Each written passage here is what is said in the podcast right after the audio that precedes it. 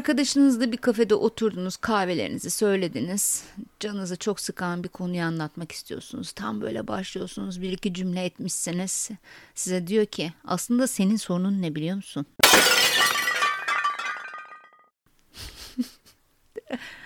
evet, tam dinlemeden, anlamadan, olayların arkasındaki gerçekleri görmek için herhangi bir çaba bile harcamadan, öyle dümdüz.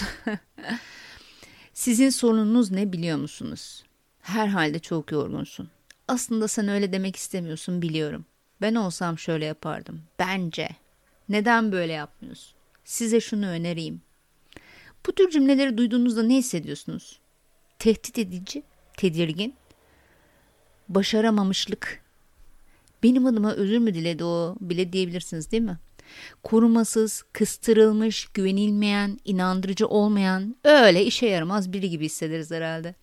Sık sık tam dinlemeden anlatmaya çalıştığımız şeyleri tahlil edip ardından da bir de reçete yazanları düşündüğünüzde siz bu kişilere karşı nasıl davranıyorsunuz mesela? Senin sorunun ne biliyor musun? diyen birine kaç kere sorununuzu anlatabiliyorsunuz? Hadi bir anlattınız, iki anlattınız. Üçüncü de benim sorunum da seni adam yerine koymak der misiniz? Uh-oh. Falan ben derim herhalde. İletişimi kesersiniz değil mi? Ya da sizin adınıza bahaneler üretenler vardır. Yaşamışsınızdır. Toplantıda PowerPoint'te sorun çıktı diyelim. İşte patron da tam o sırada dedi ki evladım toplantı öncesi şunu bir test etmedin mi? Siz tam ağzınızı açıp hani bir şey diyeceksiniz. Oradan bir arkadaşınız bu sıralar o çok yorgun dedi. ne kadar berbat bir durum değil mi? Yer yarılsa da içine girsem deriz hani böyle durumlarda. Benim annem mi babam mı? Kaldı ki annem babam olsa bile bir toplantıda profesyonel bir kimlikte orada bulunurken hani nasıl oluyor da benim adıma bahaneler üretiyor bir başkaları. Hani çok kötü bir şey hakikaten. İnsan toplantıyı da PowerPoint'i de unutur herhalde. Direkt arkadaşına dalmak için e, ilk anı kollar. İşte böyle tam dinlemeden sürekli çok bilmiş edasıyla teşhisi koyup reçete yazan, öğüt veren, çözüm getirmeyen, çalışan, fikir vermeye kalkan veya bizim adımıza bahaneler üretip özür dileyenler de bizden uzak olsun der. Bu insanlarla iletişim kurmayız. Çünkü bu tür bir davranış yani bana kendi sorunlarımı çözmekten aciz olduğumu ima eder. Sorumsuz, güvensiz biri olduğumu hissettirir.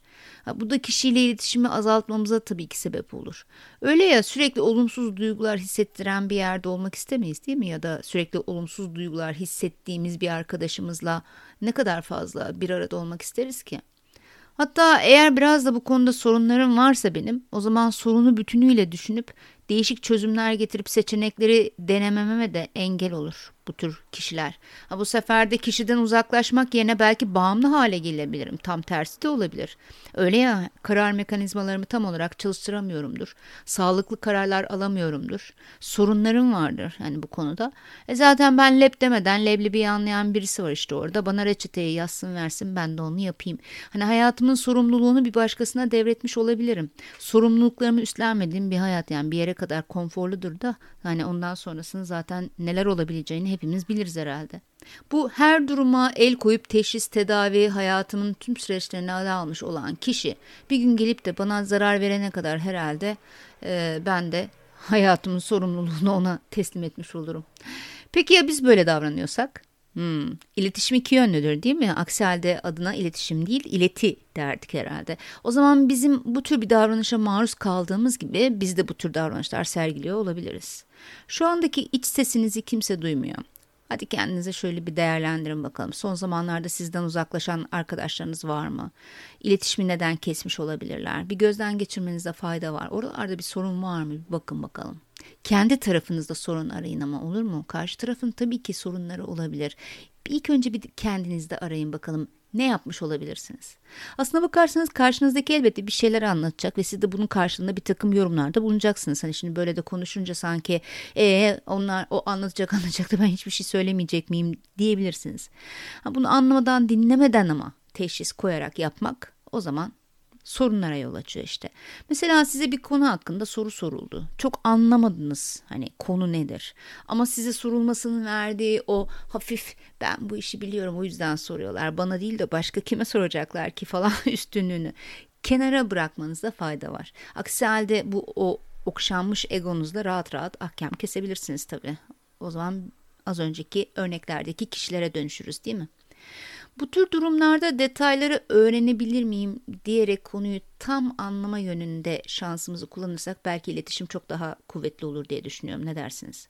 Ya da diyelim ki size sorulmayan bir konu var ama siz konuyu biliyorsunuz yani yanınızda konuşuluyor durumun farkındasınız. Kalkıp da hani sizin sorununuz ne biliyor musunuz? Siz daha kime ne soracağınızı bilmiyorsunuz. Bilen birileri var burada yani kullansanıza falan diyebilirsiniz. Bunun yerine yardımcı ol- olabileceğim bir şey var mı?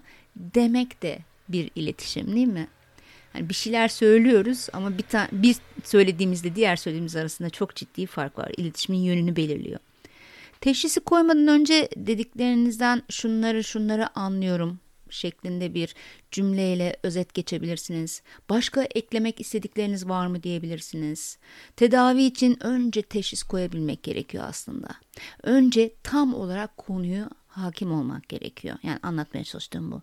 Bunun dışında neler olabilir? Sizlerin bu durumda başka önerileri neler olabilir? Başka alternatif çözümler geliyor mu aklınıza? Gibi sorularla olayı tam anlamıyla öğrenip tedaviyi ondan sonra söylemekte fayda var.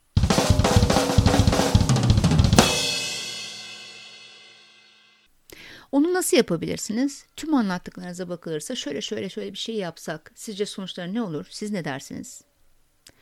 Çözümünüzü bu şekilde sunmak da güzel olabilir değil mi?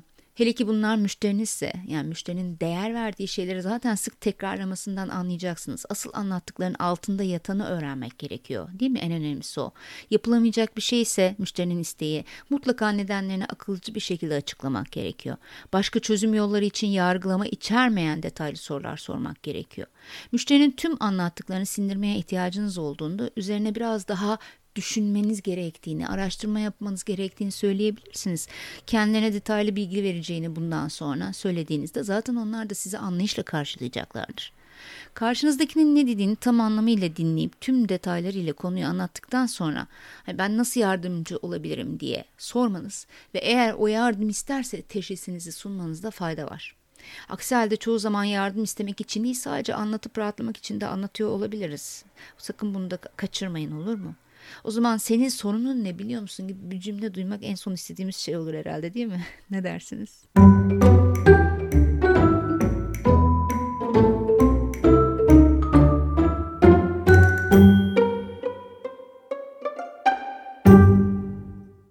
Şöyle bir düşündüğünüzde iletişim kurduğunuz arkadaşlarınız, dostlarınız, profesyonel iş yaşamındaki yöneticileriniz, çalışanlarla e, bu tip bir iletişimi olan kişiler varsa onlarla bakalım bu iletişimi nasıl farklı bir yöne çevirebileceksiniz? Bir şöyle üzerinde düşünmenizi rica edeceğim sizden.